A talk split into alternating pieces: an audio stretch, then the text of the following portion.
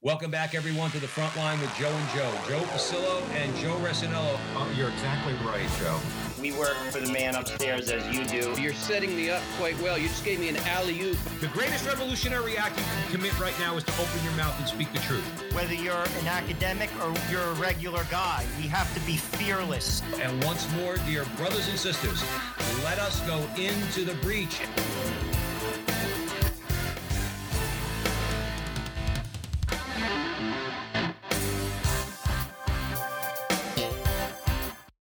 Welcome back, everyone, to the front line with Joe and Joe. Joe Pasillo, as always, joined by Joe Resinello.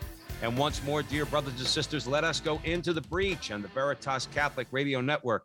1350 on your AM dial, 103.9 on your FM dial, spreading the truth of the Catholic faith to the New York City metropolitan area. Please be sure to download the Veritas Catholic Radio Network mobile app so that you can have access to all of our station's content wherever you are. And of course, you could share that with your friends. Um, if you like, please follow Joe and I on social media. You can find us primarily at the Frontline with Joe and Joe on YouTube, the Frontline with Joe and Joe on YouTube. And today we are very pleased and honored to be welcoming back to the program Claudia McAdam. And we're going to be discussing her new book out from Ascension Press, which is titled The Real Presence. And man, is that an important conversation to have the real presence. Now, for those of you who uh, have listened to the front line with Joe and Joe in the past on Veritas, uh, you're probably familiar with Claudia. Having said that, if you're not, quick bio uh, Claudia Cangilla. McAdam is a Catholic award winning author of books for kids and teens. She has an undergraduate degree in English is a graduate of the Denver Catholic Biblical School and obtained her master's degree in theology from the Augustine Institute in Denver. She has authored two dozen books, and her uh, faith based titles invite children to learn, love, and live the Catholic faith.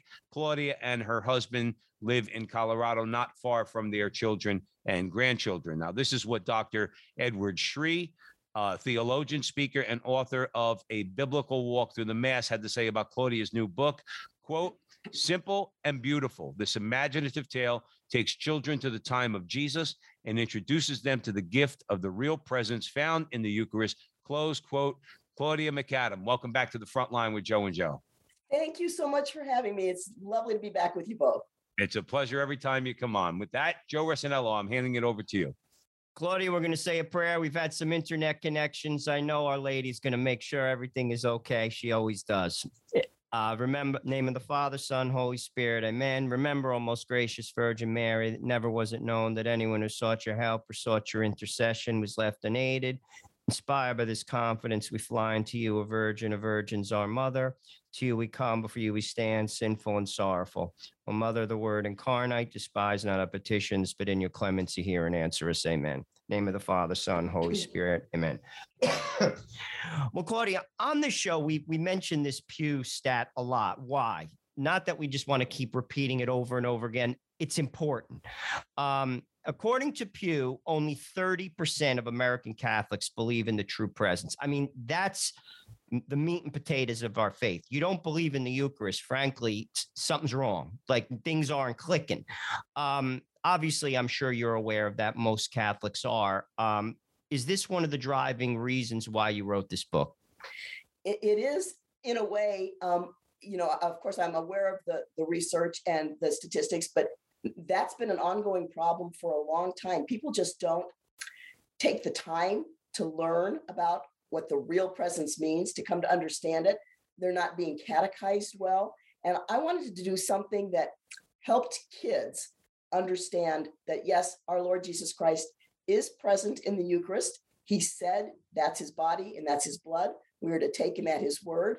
And hopefully, the adults who share that this book with their kids will also come to a deeper understanding of what, what it means to embrace the Eucharist, the source and summit of our faith. Because you're right, Joe, if you don't have that, you don't have the basis that you need to be a good Catholic, living an authentic Catholic life. Well, well you know, it's fun. Uh, it's funny. Before the show, Claudia and I were talking. Um, my daughter last week received her first Holy Communion, and intellectually, I think she. Um, we didn't use your book. We should have. Frankly, I to be honest with you, as I was reading uh, the bio and the outline this morning, I said to myself, we should have. Because I went to the practice with her, and intellectually, I think she understood that this is Jesus. But to be honest with you, I don't think it translated into her heart. I'm going to be honest, um, just by the way she was responding to me. And I say that because it didn't work that way for me either. I went to Catholic school. My parents went to Mass. I went to Catholic high school. I went to Catholic college. Even when I I shouldn't have been going to Mass and receiving, but I did. Uh, I'll be honest. Um, you know, I still didn't it didn't click it didn't click so i think what we have to, to, to discuss is it's it's one thing to say something to someone intellectually like this is jesus it's another thing to know it and I think that's the divide here. Like I've always said this, and I I, I want to hear your, your your response to it. Like if you gave me a Catholic test, like I'd probably score pretty high on it on paper. That doesn't mean I do it perfectly. Right. And there's a big difference between that. So let's talk about like connecting the head and the heart, because I think that's the bridge we have to cross here. And, you know, not well educated as Catholics in a lot of ways.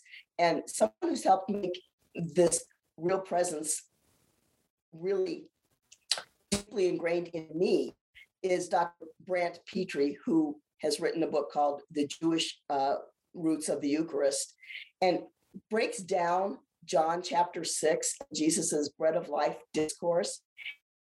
I think we need to start with understanding our minds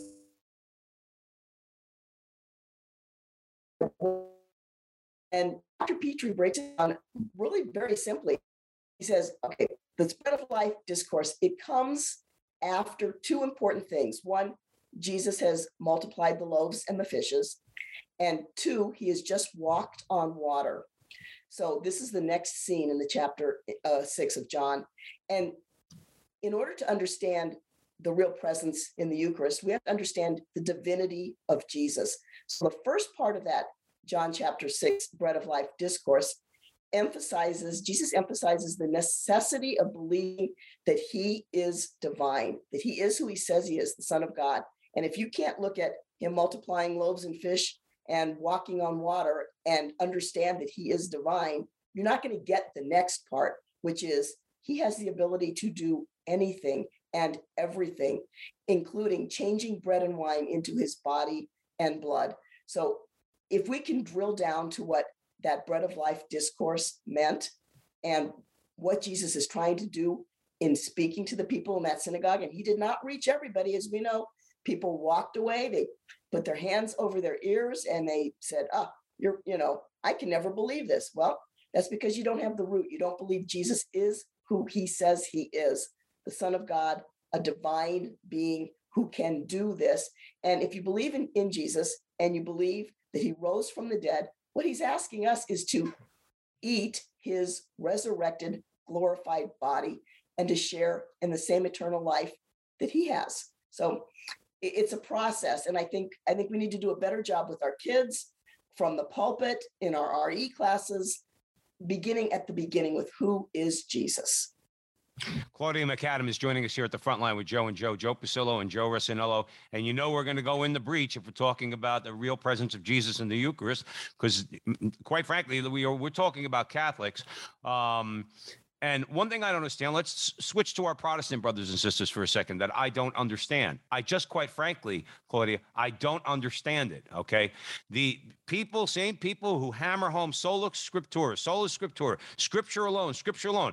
We have to take it absolutely literally. But when Jesus says, when Jesus presents the the the the, the bread of life discourse, okay, like, oh well, he, he was talking figuratively. Right. Which I mean, which first of all, he wasn't. Because let's be clear, because we like to we like to impart this to our audience members in case they don't already know, but many of them already do. Jesus doubles down on it. Okay. They don't believe him the first time, he says, or they're at least confused. And then he doubles down on it. Okay. And then they walk away. And I'm going to tell you something, Claudia. I have heard the most stretching and straining explanations you'd ever want to hear. Uh, even for a layman like me who, who is not a biblical scholar to say, no, no, that's not good. That's not right. That's right. It's like you said, you have to believe he is who he is. And if he is, and many, many evangelicals are starting to realize this and, and create, creating waves because they're re- seriously thinking about coming into the church. That's why I'm bringing this up because powerful for, for conversion of our Protestant brothers and sisters. Okay. They're starting to question John 6 and saying, doesn't strike me as being too figurative. And the only place that's doing it is the Catholic Church. Your comments on that, please. You are you are so right. Um, if if Jesus was just kidding, and, and this is brought out in my book, The Real Presence, that these kids hear all this dissent that Jesus encounters in the synagogue, and one of them believes in Jesus's words, even though she doesn't understand how this can be. She believes what he says. The other one says, "No, no, I think he was just kidding." And and the, the girl says, Well, nobody laughed. And then the little boy says, Well, maybe it was just a symbol. And the girl says, Well, if it was a symbol, he would have explained. It's not a metaphor. And I think where a lot of people get hung up, Protestants in particular, is one verse that Jesus says, It is the spirit that gives life, the flesh is of no avail. And so they, they say, Oh, well, he's just saying, you know, flesh doesn't matter. His flesh doesn't matter. But he's not saying that. He's not saying my flesh is of no avail. He's saying the material world, the, this fallen, sinful world, men, our flesh, our fleshly existence, that is of no avail. What really matters is spirit, and spirit is beyond the reality, beyond everyday life. And that's what he gives us when we consume the Eucharist. He, we, he is asking us to partake of his risen, glorified body in the presence of bread and wine, which has been transubstantiated into his body and blood. Um, I think it's pretty simple. Hopefully, people give it a, a little more thought, knowing those kinds of things, and and come around. I would agree with you, Claudia. I'm going to hand it over to Joe, but uh, resources like your book, uh, those Catholics out there in the public arena, let's say that are, are, are in their own way, trying to highlight the need to remember that Jesus said, Amen, Amen, I say to you um, and go read that in John 6 because it's pretty powerful. All right. Something that moves me every time I read it. And yes, other resources like Dr. Brant Pitre, um, who's I, I um, haven't read his book, um, but I have seen his, um, I, I know I've seen at least a couple of videos he has on the Jewish roots of the Eucharist and other things like the papacy and Mary. But that's not what we are talking about today. We're right. talking about Claudia's new book, uh, The Real Presence. That's out from Ascension Press. With that, I'm going to hand it over to Joe. Claudia, I promise we're going to get to uh, your book and the two main character characters, uh, Zedekiah and Abigail. It's very important because I think you I think that's the best way to teach things, frankly, is simply. You know, I think sometimes when we could condense, that's what, to be honest with you, what Joe and I try to do. We're the common man. We try to get complex ideas and you condense them down in a simple message. That's what Jesus did. He used 12 regular guys. It doesn't get any more regular than Joe and I, to be honest with you. And that's what we try to do. But I want to comment on what you guys were saying because it, it, it was like like while you were talking, I was thinking about it. Uh, you know, Brant Pitre is a brilliant guy. And everything you said, Claudia, 100% right. God could do anything. He could do anything. He's divine. He could do anything. With that said, that doesn't mean it's going to resonate with me. And I'll tell you what, I'll tell you about me. You know, like I was always Catholic. I always went to church. Even when I shouldn't have been receiving, I did. When it clicked for me, it was in my 30s why didn't it click? To be honest with you, I was living in a state of sin. I was drinking and partying. If you get drunk, that's a mortal sin. You could drink as a Catholic. You're allowed to have drinks. We're not teetotalers. But if you lose your control of yourself, and I partied a lot, I also was doing things with my girlfriends I shouldn't have been. I did not see there were scales in front of my eyes. I was doing the motions, but I didn't see.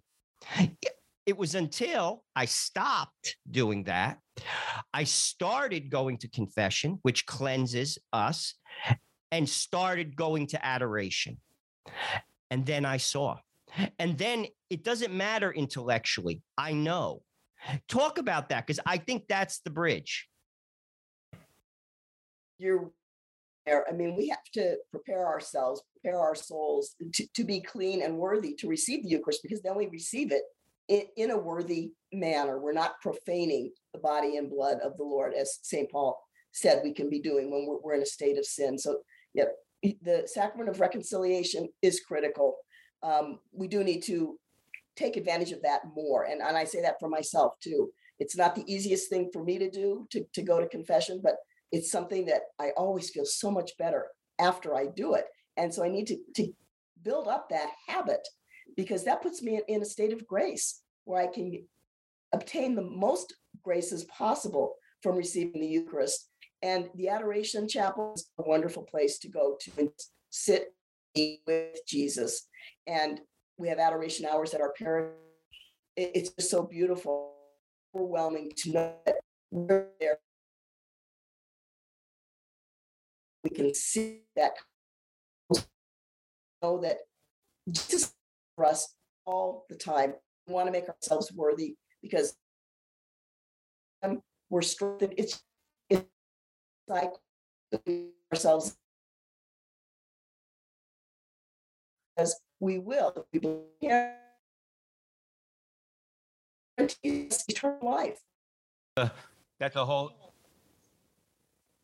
so I think we just we clicked out for a second. All right, uh, but yeah, that's a topic for a whole nother time. I mean, we see a lot of craziness out there right now. But like you said, if if you're no matter who you are, okay, um, if you sincerely believe in Jesus, okay, Joe and I are not here to judge anybody who's Protestant, let's say, or Orthodox or anything like that. Um, then you know then yes, you understand the importance of of putting down your sin and striving to deliver a holier life in Christ. Uh, where, but nowadays out there, it's a little weird and it's getting weirder. But uh, let's go. Let's get into the book a little bit. The uh, and Claudia McAdam is joining here at the front line with Joe and Joe, Joe Pasillo and Joe Resinello, and we're discussing her new presence. So now in the book, okay, there's two, as Joe mentioned earlier, there's two characters, Zedekiah and Abigail. So these are two young cousins living in Capernaum during Jesus' time, and they fight over everything. They quarrel over everything. Okay, so how about you? Uh, we don't want to give away the whole book, Claudia. We want people to go out and buy it. Certainly not, uh, um, but our, our listeners a brief summary of the story. I will say, are you writing fiction story? And I think you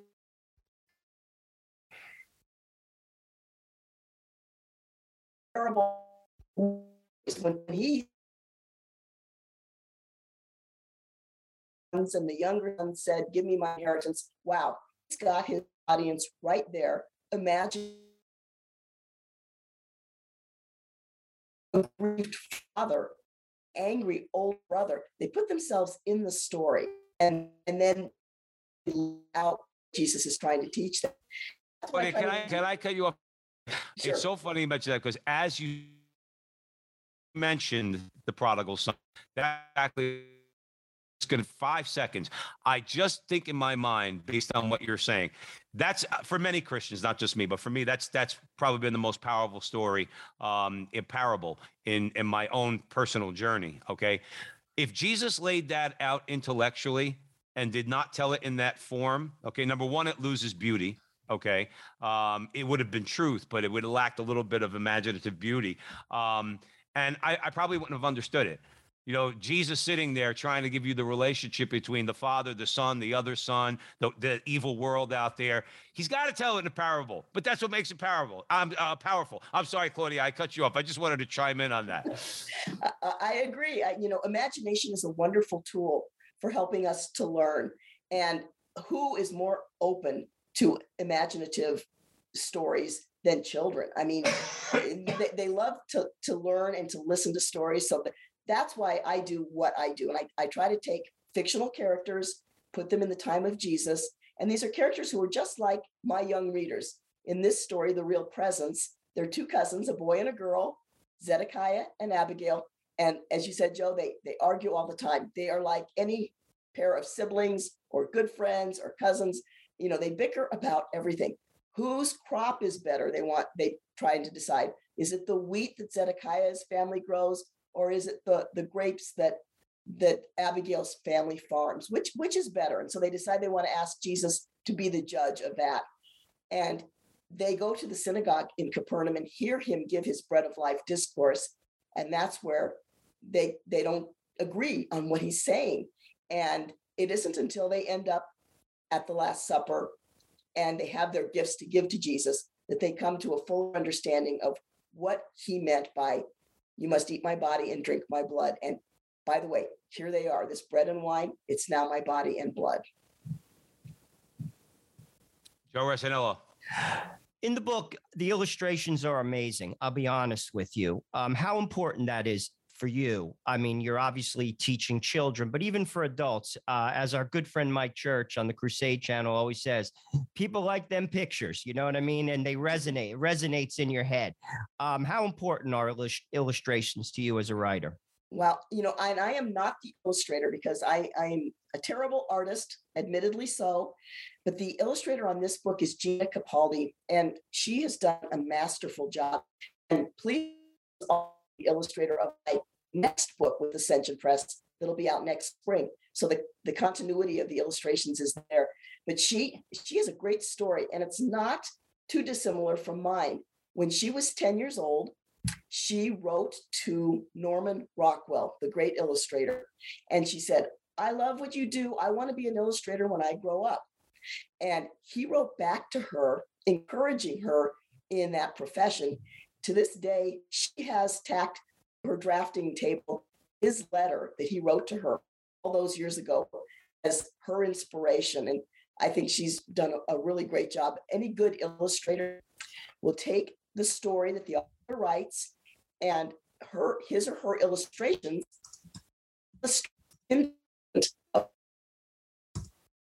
the illustrator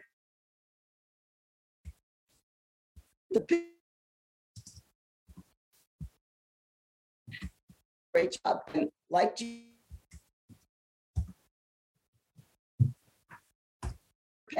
she has come together. Her have come together in this book. It's a powerful duo. Oh, absolutely. I absolutely we really um especially if trying to teach like like times teach uh, who are Dr. Brandt, you know, uh, on Jesus the Eucharist, they're going to listen to stories, and we have to tell them those stories. That's part of what we do. That's what Jesus did. So the book is. Uh, Claudia, can people buy it from Ascension Press? They can. Ascension Press had a great promotion last week. They sold a thousand copies of this book in one week. So they're they're out of stock at the moment at Ascension Press, but other online retailers, some of the Catholic online sites have the book that where it can be purchased through them, or your local Catholic bookstore can frequently get it because distributors outside of Ascension have the book. So until Ascension gets it back in stock, you can still get it elsewhere.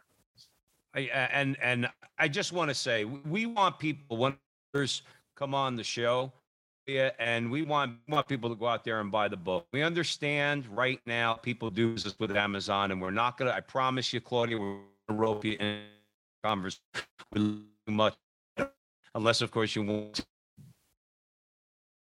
To two, one is let's stop doing with our enemies, okay? Uh, and uh, you know, and if you have native or negative, need to our bookstores. Most important are Catholic publishers. Okay. Uh, over here, so we get sure. Okay. It's a Catholic book. It could, you are doing by the grace of you're not going to have to work but keep doing you, you got to kind of need support a little bit. Telling all the book, go to the publisher.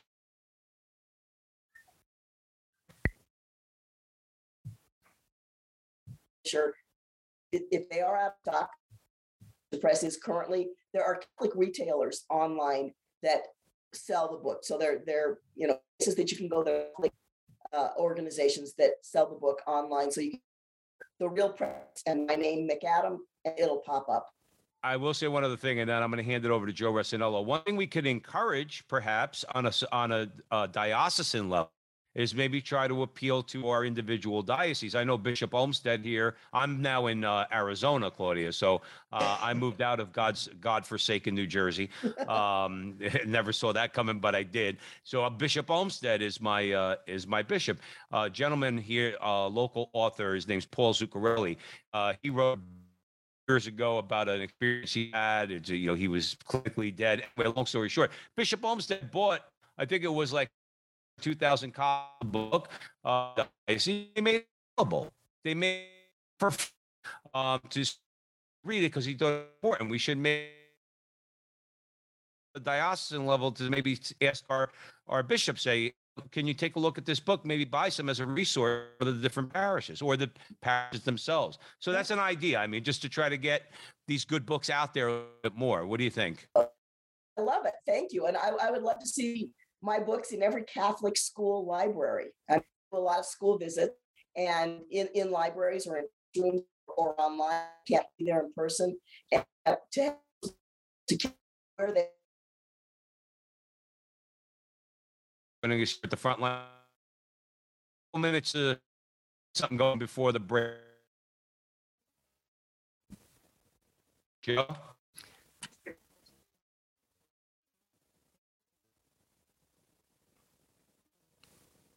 Think we're having a little joke. can you Can hear you me? hear me? Yeah, yeah, yeah. Yeah, okay. Basically, I think you guys are touching on something that's very important because these are practical things that people can do. And we have to do practical things um, to translate our faith. I think we're at a point in, in in the American Catholic Church. We have to get back to basics. And this is a basic, and your book is touching on that. What are some other things we can do? I mean, let, let, let's just have a collective conversation because I do think um, it comes down to confession, rosary, better catechesis. It doesn't have to be rocket science. I, I mean, keep this in mind. Christ was not an educated man. I sometimes think about that. I sometimes think about who he used. And then I think to myself, all this talk, all these books, Jesus talked for three years. They were uneducated people and they and they evangelized the whole world. We should just keep it simple and get back to basics. And I think that's where we're at. I think we overcomplicate things sometimes. It doesn't have to be complicated. Christ was not a complicated guy. Talk about that, getting back to basics. mentioned, I'm sure, thank my generation me, and we're not talking about going. Kids but we're we're going to see there Jesus in the Eucharist display the monstrance. Uh, what and spend five minutes. Just you ease into it. If we say pray the rosary as a family, families with young children, oh my gosh, 15, 20 minutes, we can't do that. Don't do the whole rosary. Do one decade. Anybody can do that. Let the kids do the Hail Marys. Get them involved. Just break it down into little bite-sized bits because that is what Jesus did. He didn't dump this whole theology at one time on people. He doled it out in bits and pieces, taught them the Our Father, you know, gave the Sermon on the Mount, bit by bit by bit, getting the information to people in, in manageable slices. That's what we need to do in our families, in our Catholic schools, from the pulpit. Um, just continually spoon feed the younger the younger members and the older members of the Catholic faith. I- come- we're I agree. back- Joe, real quick, we're going to come back to that because we're going to take a quick break. Claudia McAdam is joining us here at the front line with Joe and Joe, Joe Pasillo and Joe Resinello. We're weighing the breach on the Veritas Catholic Network, and we are discussing Claudia's new book available at Ascension Press. Ascension Press. Uh, the title of the book is The Real Presence, and this conversation might as well be the real presence and other things that Catholics need to hear. um, and that's why we're always happy to, ha- happy to have Claudia um, on the program. So stick with us at the Veritas Catholic Radio Network, 1350 on your AM dial, 103.9 on your FM dial, spreading the truth of the Catholic faith to the New York City metropolitan area. We have another great segment with Claudia McAdam. Don't go anywhere. Where there's Catholic radio, the folks who listen deepen their faith, families are strengthened, parishes and communities flourish. So, let people know you're listening to Veritas, tell your friends to tune in, and let's make an impact here for Jesus and His church. This is Steve Lee for Veritas Catholic Network. Welcome back, everyone, to the front line with Joe and Joe. Joe Pasillo and Joe Resinello. We're way in the breach with Claudia McAdam. We're discussing her new book, um, The Real Presence, available at Ascension Press. You're listening to us on the Veritas Catholic Radio Network, 1350 on your AM dial, 103.9 on your FM dial. Make sure you download the app, the Veritas Catholic Radio Network mobile app, so that you get access to all of our station's content um, and share that with your friends. So no matter where you are, you can listen to not just the front line with Joe and Joe, but all of the content available at Veritas Catholic Radio Network, which, by the way, is also an EWTN affiliate. So, yeah, we were talking about basics. One of the things now, all right, Claudia, I promise we won't get you in too much trouble. But one of the things that we're we're going through as part of this, and I think anybody who denies that we're in a culture war, we Catholics would probably more appropriately describe that as a spiritual battle. Okay, but let's keep it in the area of culture war. Okay, is that as a nation, uh, maybe we're regaining it a little bit, but certainly in our lifetimes, uh, we've lost the sense of even the need to go to confession. This, we've lost the sense of sin. What is sinful? Well, I don't think what I did was sinful. Well, who are you? That's one thing you talk about being spoon fed. I mean, I was taught about sin from the time I was a little baby. That one stuck with me. You know, the Lord works in mysterious ways. That one stuck with me through my life, through through my sinful life. Okay. Um, and we we have to here's another basic. We need to remember Jesus first and foremost is our savior who saves us from sin and death. Talk about getting to the basics. The basic assumption there is that you acknowledge there is such a thing as sin, and you don't get to determine what that is. God does, and His church. I think people. I think people know that there's sin. I don't think they want to admit that there's sin.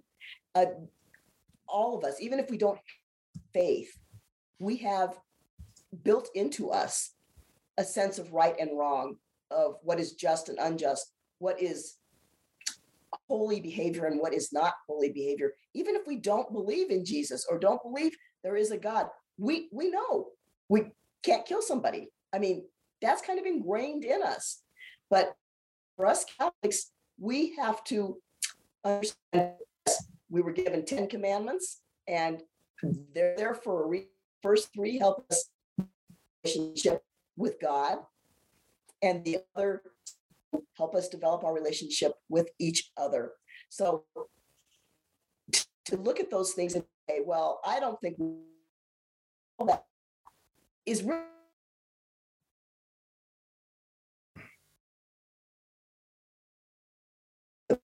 doing. It's a humility that we have to have in order to look look at our actions and try to live possible it's not our will. It's really be done in everything we do. And you know, do that relativistic society. And it's a shame. And uh, those are the people that I pray for the most are those that want to live out their truth rather than the truth. See, there's there's a basic for you right there. We can't. Even, I happen to think when I read that Pilate asked that question, I do. He he had blinders on. He couldn't see the truth staring him right in the face. I don't think that nowadays people are sincere in that question. Well, what is truth? I just think that, like you said, I know this sounds judgmental, but I quite frankly don't care because I watch all this stuff on a daily basis. Okay, they don't care about truth. I firmly believe they are not asking the question that that Pilate asked. Um, whereas I think Pilate was being sincere. I think in the, this culture that we live in, and in the modern age in general, it is a rejection of truth. They know the truth exists. And quite frankly, I firmly believe they know the truth is Jesus Christ, as he said, and they reject Christ. Certainly, that's one of the reasons why Christ is rejected in the Eucharist. Okay. Um, and the funny thing is, the enemies of Christ seem to have more of of an idea of the real presence in the Eucharist because they're constantly looking to steal it and then desecrate it. Um, you know, you could buy consecrated hosts on eBay for heaven's sake. You know, not for good purposes. So even our enemies believe in the real presence. Sometimes it seems a little bit more than our Catholic brothers and sisters. You know, but that's a basic. You have to get back to well, what is truth? And there is objective truth, regardless of whether it's a, a little uncomfortable for you or not. What do you think? And it can be a lot uncomfortable for you you're right and you know and people say well i don't believe that there's a hell and you know what hell is not a place hell is a state of being and when we divorce ourselves from a relationship with jesus we put ourselves into hell and eh, you know live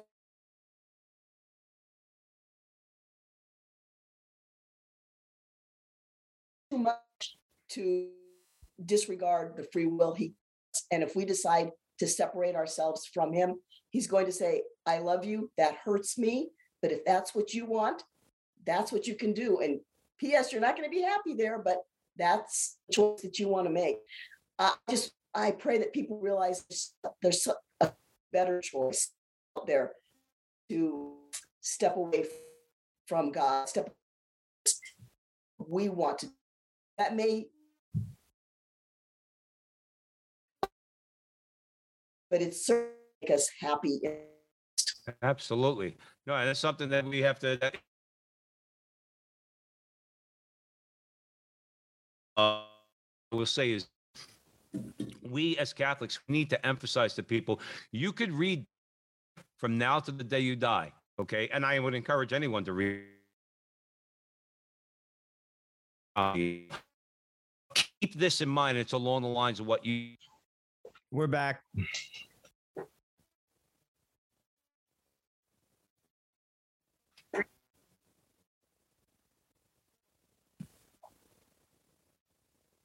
So, Claudia, my, my I guess my comment is people through their head. The central pain of hell is eternal separation from God, eternal regret. You might get people saying, "Oh, well, that's not so painful." You you, you burn for all eternity, and it will not be as painful. The knowledge you lost God, you did. He didn't lose. You lost him. Okay, because out of will, like you, but eternal regret that accompanies that that's the pain of hell.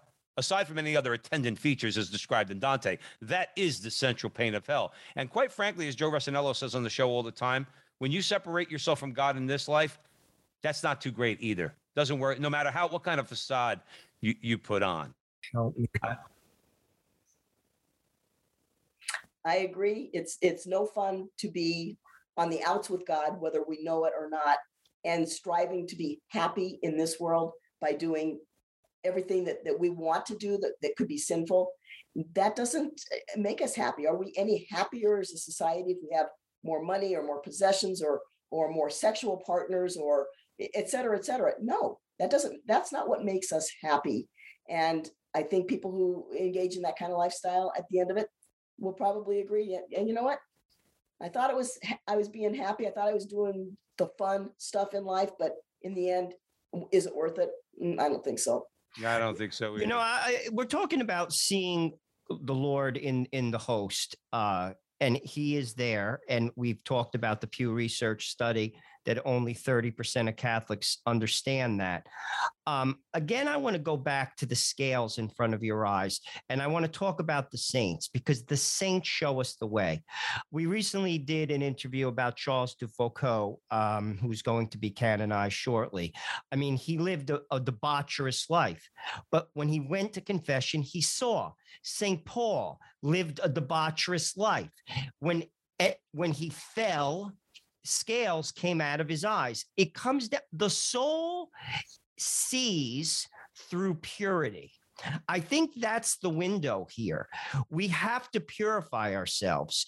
And if we don't, we're never going to see. We're just not going to see. And the devil knows that. You see, that, I'm sorry.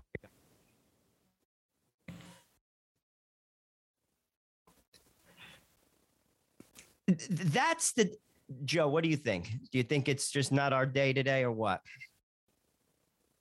Well, it, well, mostly it's been okay. It's just going to be a few edits. That's okay. it. Okay. We'll keep it going.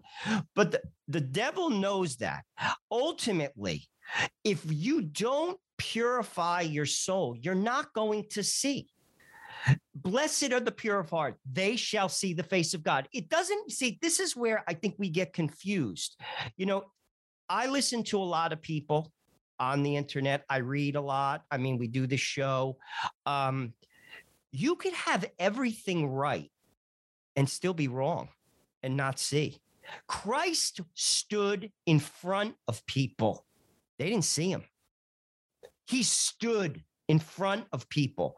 His disciples were at the Last Supper, they didn't understand. You see, it has everything to do with the heart. If your heart isn't right, you're not going to see whether you're brilliant or whether you're simple. And it comes down to that. I believe like we have to work at that. And what do we do? The church gives us the tools. What are the tools? Confession, adoration, prayer, and reception of the Eucharist in a state of grace. Now, these are basics. Again, Claudia, we talked to so many people. I'll be honest with you, we've been very blessed. People like yourself, and we've talked to people. I swear, there's times I'm talking to someone, I can't even believe I'm talking to them. I really can't. I say, oh my gosh, this person is so smart. They've accomplished so many things. But really, the faith, that's great. But the faith, it's not about that. It's about the heart. Talk about that because I honestly believe that's the way to see the Eucharist. We have to be pure. And the church gives us those tools. But if we don't avail ourselves to the tools, it's not happening. It will not happen. You're right. We can live our life in a lazy manner, spiritually lazy manner, and we're not going to grow and we're not going to benefit. And okay, does it take a little work, quote unquote work, to go to confession or adoration or or to read sacred scripture? It- you know, yes, it takes a little bit of investment on our part, but the benefits are enormous if we can do that. And, and I think you're right, Joe. We have to prepare ourselves uh, spiritually to receive the Eucharist and be then just showered with the graces that come from that. Um, and that and that those graces then give us the the ability to continue to live and to strive to live a good and holy life. And do we fail? Yes. Do I fail? Oh, all gosh. the time, all the time. But hopefully, you get you you build enough foundation underneath you that you can go back and regroup and get back on the right track. Absolutely. Claudia McAdam joining us here at the front line with Joe and Joe, Joe Pasillo, Joe Resinello, away in the breach. One quick comment. It's one of the most encouraging things. That's why I like to tell some of our uh, non Catholic Christian brothers and sisters no, we read the Bible too. When Paul says, I do the things I shouldn't do and I don't do the things that I should do, um, you know, who is to save a wretch like me? But the but the thing that's going on there is Paul is acknowledging I am a sinner. And, and that's lost in the modern world and even in the Catholic Church. You know, it's like, oh, I don't have to believe in that teaching. No, yes, you do. You actually, actually, it's there for a reason. But it's as the two of you were saying, you you must have eyes to see. Jesus said that too. Okay, um, you know, you you for he who has eyes, you know, let him see. I want to ask you something. Something about your book, um, The Real Presence, available at Ascension Press, re- reminded me of something in Scripture. So it says, At the Last Supper, when Zedekiah and Abigail, your two main characters, are cousins who are always quarreling with each other. So th- they make the bread for the Last Supper. Am I, am I correct? And provide the wine. Yes. and provide the wine. But provide, providing the work of their hands kind of kind of remind it's for me anyway. Maybe I'm completely off, but I'm reminded uh, from that of the uh, the uh, two disciples on the road to Emmaus. Um, that that that you know that similar moment where where where Jesus breaks the bread and their eyes are opened. You know, it always Yes. struck me. I mean, that's why we we read scripture. Um, you know, so be so you could kind of identify with. In this case, it's Cleopas. I forgot the other disciple's name, but it took the they gained like Joe was saying. They they were getting the the, the historical. You know, they were getting the, they were getting the whole story from our Lord as they're walking down the road to Emmaus, but they don't they don't get it until the breaking of the bread. Zedekiah and Abigail, they might they didn't get it un, un, un, until they saw it at the Last Supper. Talk about that a little bit. You're right, and I, and I love that road to Emmaus story. I mean, that's that's one of the most beautiful. That that is the mass because those two disciples are walking down the road, and Jesus opens Scripture. So there's the liturgy of the Word before they get to their the home, and he breaks the bread, and then there's the liturgy of the Eucharist. And you talk about the, those two disciples, Cleopas, and I happen to believe the other disciple is Mrs. Cleopas, because we we hear that at the foot of the cross was Mary, the wife of Clopas, which is also Cleopas. So I think it's Cleopas and his wife Mary are coming home from Jerusalem to Emmaus, and I think it's a husband and wife, and they experience the first total mass with the liturgy of the the word as Jesus opens scripture for them. Wow, would I have loved to have been there? Yes.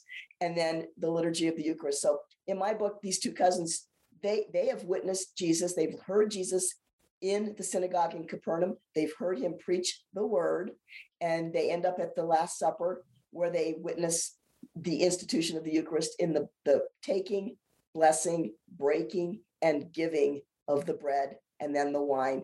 And I, I read a, a, review comment of my book on one of these, on I think it's on Ascension Press's site. And they, they liked the book, but they said, but at the end, there were children at the Last Supper, which we know isn't true. It was that's fictional. And I'm thinking, yeah, that's right. This is a fictional book. right. It's, it's, not, it is not the gospel. It is a fictional story, an imagined story of what might have been, what could have been. You know, Claudia, I'm glad you said that. You know something? Who cares? See, this is like like I'm, I'm gonna go like full Jersey. Who cares? It's a story, and it's trying to teach them. This is what we do. We get caught up in stupid crap, like like sometimes, and you're just like, you miss it. You missed it. like like, and I this is constant like Terry uh, and Jesse out in California, I listened to him, and he he uses this analogy we're we're worried about the house is on fire. We're worried about watering the corn. Like you're like you missed it. You missed it. And this is why I say it's basics. Basics. And we're not there. Like like if I was a bit well if I was a bishop I'd be dead. There's no question about it. That's a given. That's God gave me that grace that I'm not in a priest because I'd be dead. They'd kill me. But what's it called? They're still probably going to Claudia. But but at the same, that's a story for another day. We just have to get back to basics. God does all the work in us. He does all the work. Like Mother Teresa said this about adoration, and she was a holy woman.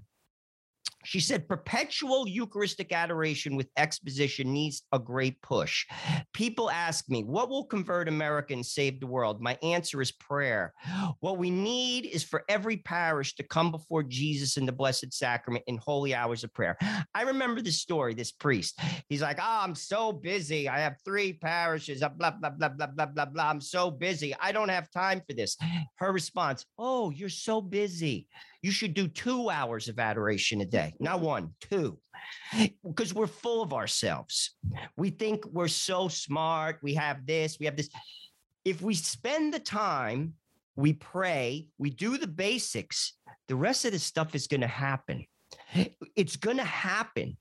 But we don't. We're trying to like like do the end before we get to the beginning you know and i think that's the problem i mean what are your thoughts i mean we've kind of talked about this but i'll be honest with you i sincerely believe that's the answer well, Claudia, actually, what I'll do is just to throw it over to you with comments on that, but then also talk about along those lines.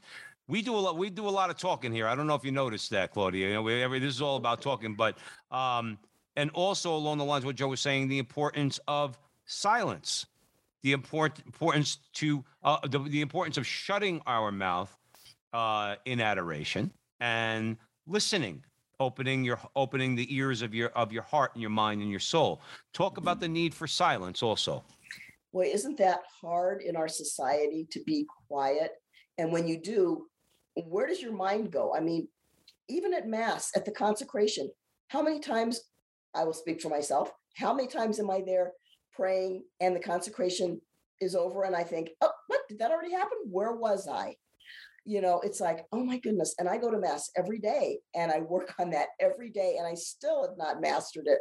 But it's a process and it's a habit and it's a skill to develop being silent and prayerful.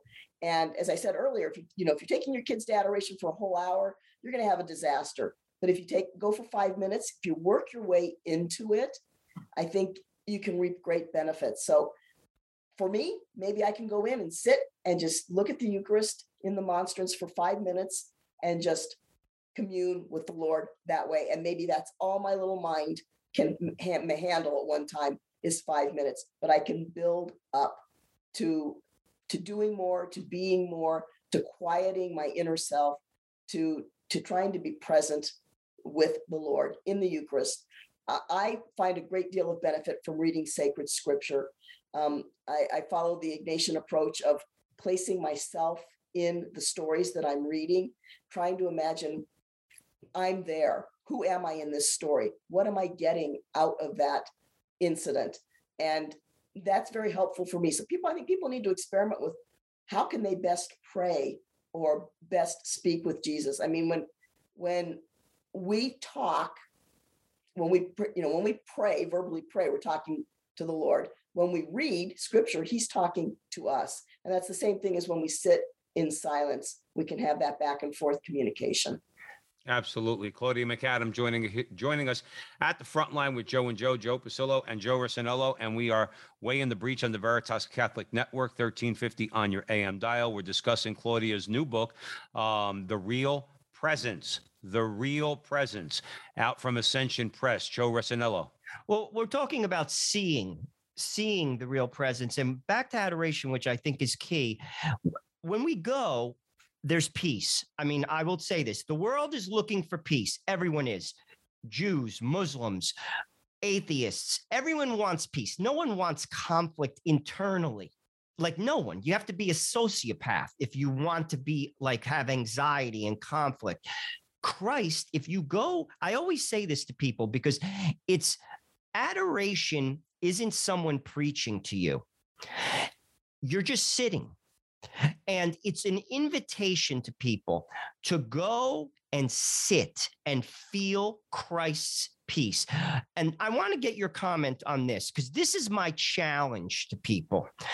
If you don't believe that Jesus is in the Eucharist, and I, am interested in your comment, this is what I say to people. Go there for five minutes, like you said, Claudia, and basically just say to God, like a child, I don't believe in you. I don't believe in you, but I want to. Help me. And just sit there for five minutes and then do it again next week. And then do it again next week. I'll make you a bet in a year, you'll believe in God. That's my bet. I've said this many times. And what are your because it's not it well, what are your what are your thoughts on that? I don't think you're wrong at all. You know, and that reminds me of Eucharistic miracles, and people are oblivious uh, when it comes to talking about Eucharistic miracles. Uh, we had a um, a homily about a month or two ago. One of our young priests brought out a big poster board, which was one of the Eucharistic miracles, had pictures on it and a description of a Eucharistic miracle. And people were like, What? What's he talking about? What's this Eucharistic miracle? Even people in my parents' generation said, I never knew about this stuff. And some of the most powerful Eucharistic miracles to me are priests who are celebrating Mass, but who don't believe in the true presence of Jesus in the Eucharist. But during the celebration of the Mass, what has happened is that host has turned into living, bleeding flesh in their hands. And if it can happen like that in a physical sense, it can happen in a spiritual sense with us in the Adoration Chapel. But Eucharistic miracles, I think, are really a powerful gateway for us to open our hearts to the possibility of what is that in that host in the monstrance or on our tongue at communion during Mass. What is that? what it is too? I'll tell you. I think there's people could be listening to us now. People could immediately just you know block you out, but then there are objective people. There are people who are on the wrong side of the road who are sincere but wrong like they're they're sincere and they have but and they're objective they'll listen. I think what prevents people because a lot of the things we presented today in this conversation are very practical. It's a practical thing. It's practical. It's common sense. But what prevents people from doing it? It's not the time. It's because it's not a lot of time. To be honest with you god understands you have to live and work and i'm interested in your thoughts in that. It's this. God calls you to change you see, the the gospel, John the Baptist, who was the greatest man who ever, ever was born, Jesus said that. The church celebrates three birthdays. John's is one, only three birthdays. John the Baptist. He said, repent and believe in the gospel. If you don't get that, you're not going to get Jesus. He was the precursor. Repent people, many of the things that we said, and I sometimes try to sit back from it, are very practical. This is not like I'm not asking you to memorize uh, Thomas Aquinas's, you know, books. It's the change, and that's that's the rub. I will not serve. I will not change. I'm calling it like it is. But that, and that's from the clergy that's from me. That's everybody. And until we break through that, we're never going to see Jesus. What are your thoughts on that?